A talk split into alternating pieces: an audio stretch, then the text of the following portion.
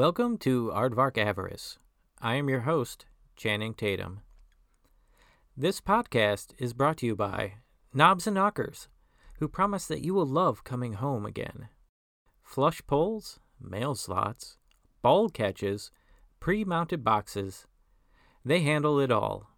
Visit their website to find all your hardware needs, or set up an appointment to visit the showroom. Iron, weathered, and rusty knobs satin, ivory, porcelain, or even oil rub knockers. They will help you find what feels good in your hand when you open that door. Before we begin, I would like to point out that this is not a conspiracy. 1209, Occident, Oregon, Shambana. I once had to apologize for taking a joke just a bit too far simply by insinuating a friend's mother abandoned him because he was a melodramatic Irish queen who solved his problems with Jameson and the Boondock Saints. Actually, I had to apologize three times. First, because he got bent in a very melodramatic Irish kind of way, which is one of my pet peeves, and I just wanted it to stop. Second, because my other friend, who was also part Irish, gave me her most disapproving evil eye that reminded me very much of my mother's disapproving evil eye, and I started to trigger. Third, because I finally realized what a giant, for lack of a better family friendly word, turd I had been, and was generally sorry. Boy, was that an interesting apples to apples game. It's amazing the difference an internet search can be by simply adding the word the. If I just put in apology, universally I get the definition of the word. But if I add the, the differences in search algorithms really show their colors. If you search the apology in Google Land, Bing, Start Page, Swisscows, DuckDuckGo, or OneSearch, your top results are for Plato's Apology of Socrates.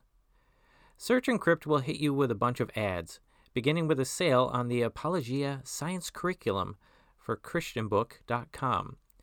But scrolling way, way, way, way down past the ads, you will find Plato. Gibberoo, or Gibberoo, or whatever, once touted as the search engine for patriots and faster than the NSA search engines, also takes you to Plato. But I wanted to single them out for their own horn blowing, and the fact they probably ripped off Google for their algorithms. I tried wiki.com, but I was writing this podcast on my work computer, and it deemed the search engine not safe. If by chance any of you are one of my supervisors, I was totally on a break and not writing a podcast when I should be crunching numbers and haggling with insurance companies. For those of you that currently have a beef with the Russian Federation, you know, with the whole Ukraine thing, you might want to avoid Yandex. A good percentage of searches results in websites in Russian. In this case, the Russian SparkNotes summarization of Plato's Apology. Oddly, my Yandex search also yielded video clips of the bridges of Madison County and Downton Abbey. Read into that what you will. For your information, I'm not going to discuss Plato's Apology, although its defense of Socrates' corruption of youth may be a topic for another day.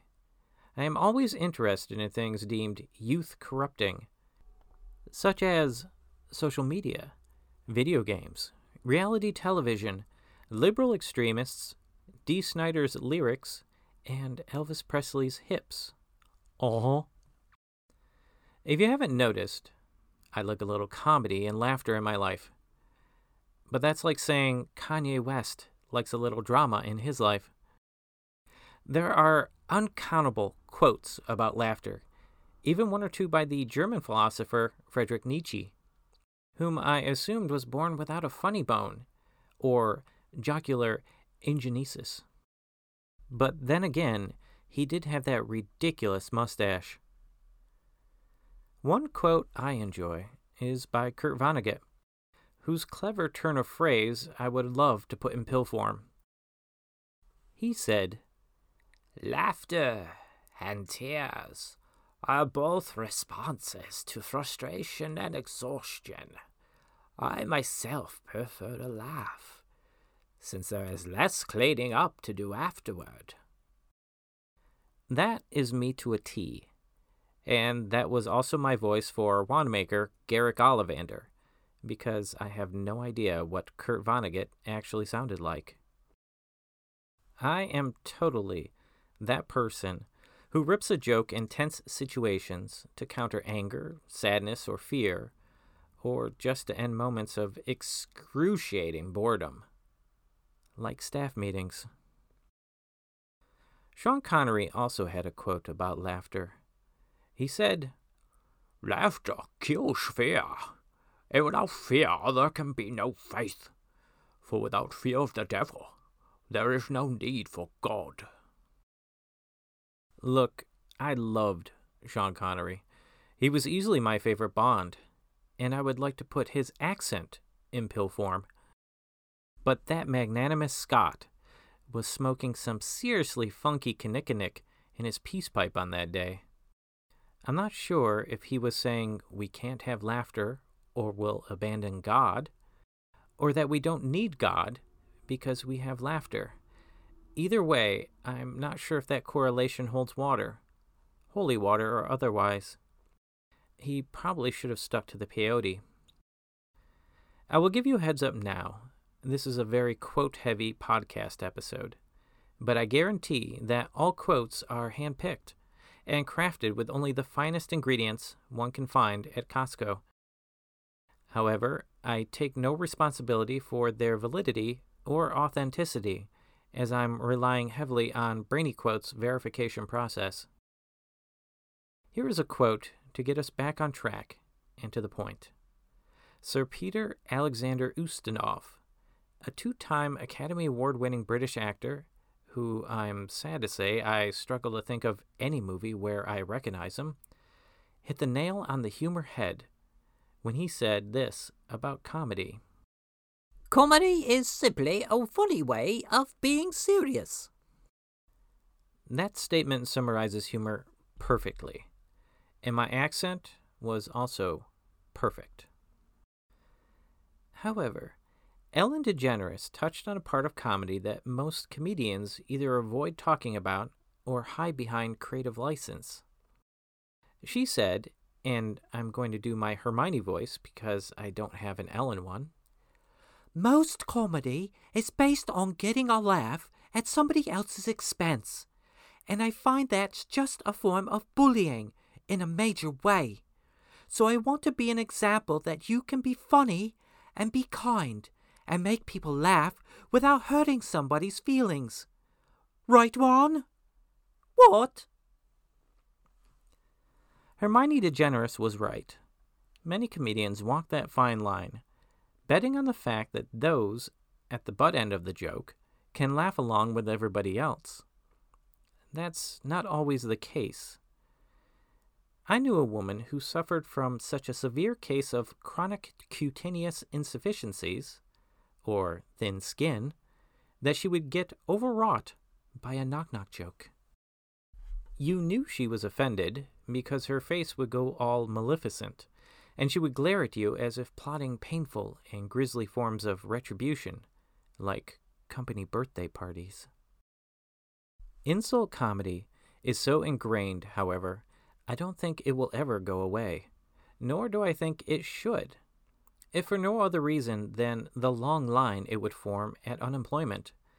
Can you imagine employment specialists trying to job place the likes of Richard Gervais, Trevor Noah, Sarah Silverman, Howard Stern, Gilbert Gottfried, Eddie Murphy, Colin Quinn, and Graham Norton? Just to name a few insult comedians. Some of those are barely funny as it is. We can't take away the one thing that makes them feel good. You know, demeaning others. The truth is, however, if your goal is to be funny, but instead of laughing, everyone is eviscerating you with mental daggers. Et tu Brutus? Maybe it is time to apologize or retire. I'm referring to you, Gottfried. You've made a career sounding like the death throes of a goose, but it's all played out, and we all know you don't have much else. Time to honk off into the sunset. Due to the combination of impulse control, impaired social skills, and chronic momentary stupidity, I will, on occasion, take things a touch too far. I realized a long time ago that if I am going to attempt to be a funny man of any sort, then I have to be responsible for when the humor hurts and have the jumblies to apologize for it. It's hard. It sucks. And I have not always been a person who is comfortable with bitter taste of humble pie. On occasion, I have argued my case to the point of ludicrosity, even though I knew I was wrong, and that ludicrosity isn't a real word. Even today, older and wiser, or maybe just older, I hate being wrong. Just this week, I went so far as to invent an 80s slash 90s musician named Carly B, who was once a substitute member of En Vogue whenever Cindy Herron or Maxine Jones went on maternity leave. This to hide from my daughter the fact I thought the name of hip hop star Cardi B was indeed Carly B, and I'm about as in the know as Michael Scott from The Office. Still, I tend to live by the philosophy of doing and then apologizing later. There has been some chatter recently in the social hub of political psychology whether the apology is a strong political tool or a weakness.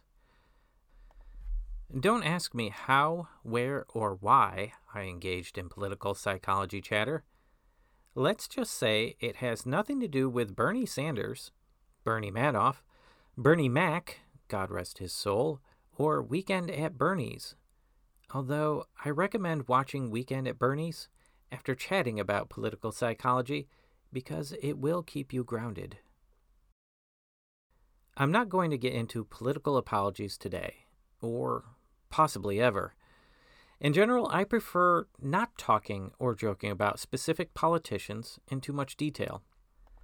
Whether they are praised or shunned, it is true, there is no such thing as bad press, and I think politicians wield enough power occupying seats of government. Why should I let them occupy my time and yours? Instead, I'm going to look at a public figure who was unabashedly unapologetic. Even when she said things like, You're sending a message out to people saying, It's okay, stay fat, get diabetes, everybody die, lose your fingers. When Lena Dunham appeared on the cover of Vogue, or referring to Britney Spears as white trash, saying, I can't wait for her career to be over so she can serve me coffee at 7 Eleven. Yep, that would be the whiplashing tongue of Joan Rivers. And yes, that is my best Joan Rivers voice. I do apologize. Rivers was kind of the anti Ellen DeGeneres, wasn't she? I'm not sure if Rivers was the Vader to Ellen's Luke, or if you talk to Kathy Griffin, the other way around, but I won't hesitate to use a Star Wars reference when I can. In which case, I'm going to peg Griffin as Count Dooku. That's only 50% in insult. Sure, Count Dooku was an evil Sith in the subpar prequels, but he was portrayed by Christopher Lee who was just awesome in general. That dude sang symphonic metal.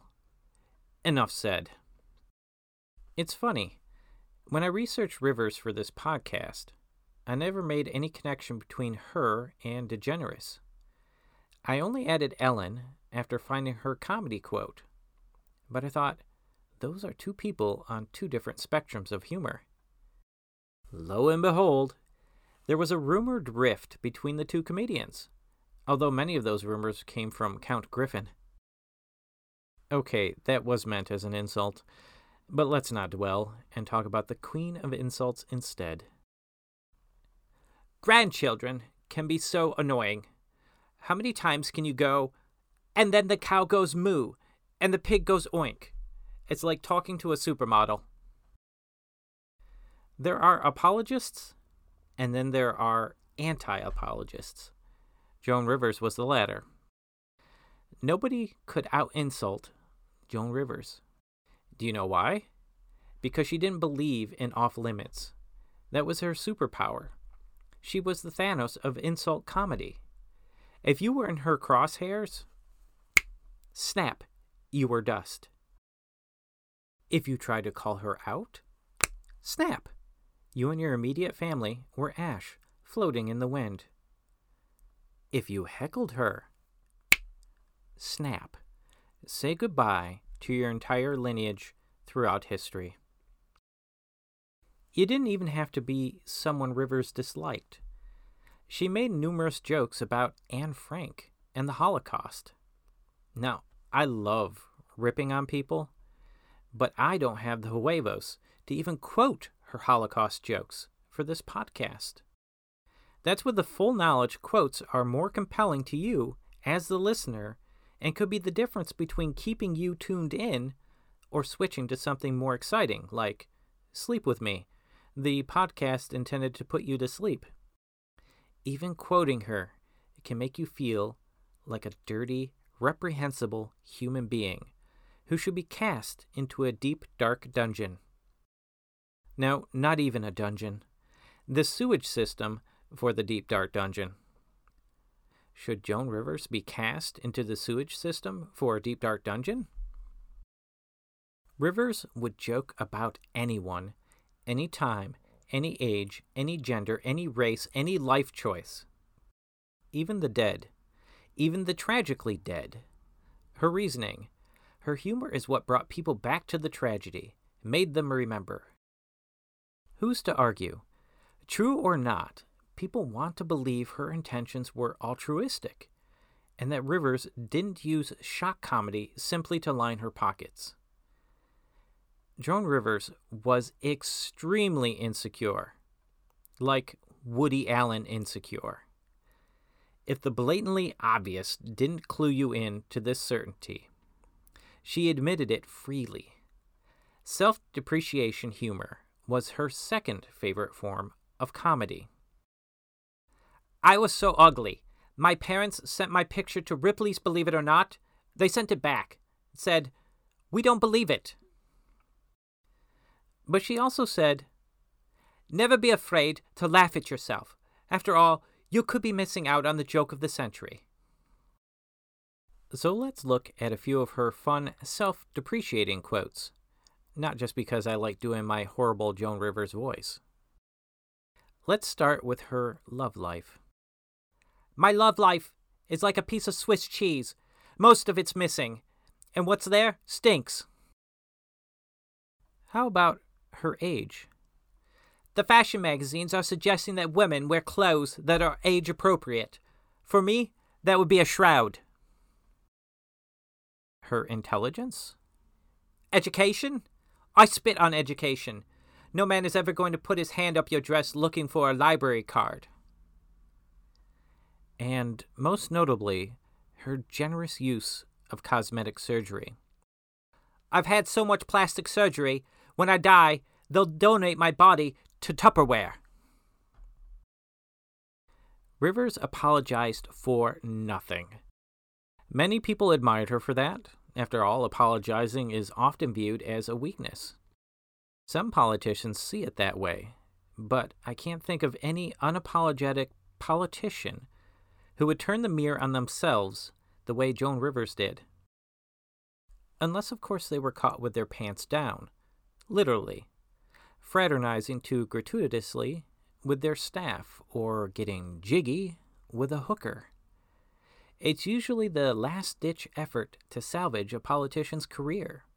It rarely works. Isn't that right, Mr. Spitzer? Mr. Giuliani? Mr. Sanford? Mr. Edwards? Mr. Gingrich? Ms. Chenoweth Hage? Mr. McGreevey? Mr. Clinton? Okay, so a little political name dropping can be fun. Psychologist and writer Guy Winch says People who cannot apologize often have such deep feelings of low self worth that their fragile egos cannot absorb the blow of admitting they were wrong. That was my Dumbledore, by the way. Joan Rivers never said the words, I'm sorry, or I apologize. It might literally be something she was incapable of doing. If you want to get all gooey and humanistic about it, by being her own worst critic, giving it to herself as hard, if not harder, than what she gave to others, she brought herself down to the level of those she trashed. Kind of like, I'm one of you, so it's okay that I say this. Actor and comedian Andy Samberg, who I have a straight crush on, said, You get into comedy because you're insecure, and you communicate with the world through comedy to sort of alleviate the tension of those insecurities, and to find a way to make people like you, other than the way you look, or how good you are at sports. I don't think that really goes away. That, by the way, was Andy Samberg doing his impression of, well, anybody. Not really a guy for voices, but still, I'm crushing on him pretty hard. Maybe not Ryan Reynolds hard, but definitely top five. Oh, by the way, Joan Rivers' daughter, Melissa Rivers, cleared up the whole Ellen feud rumors to Inside Magazine.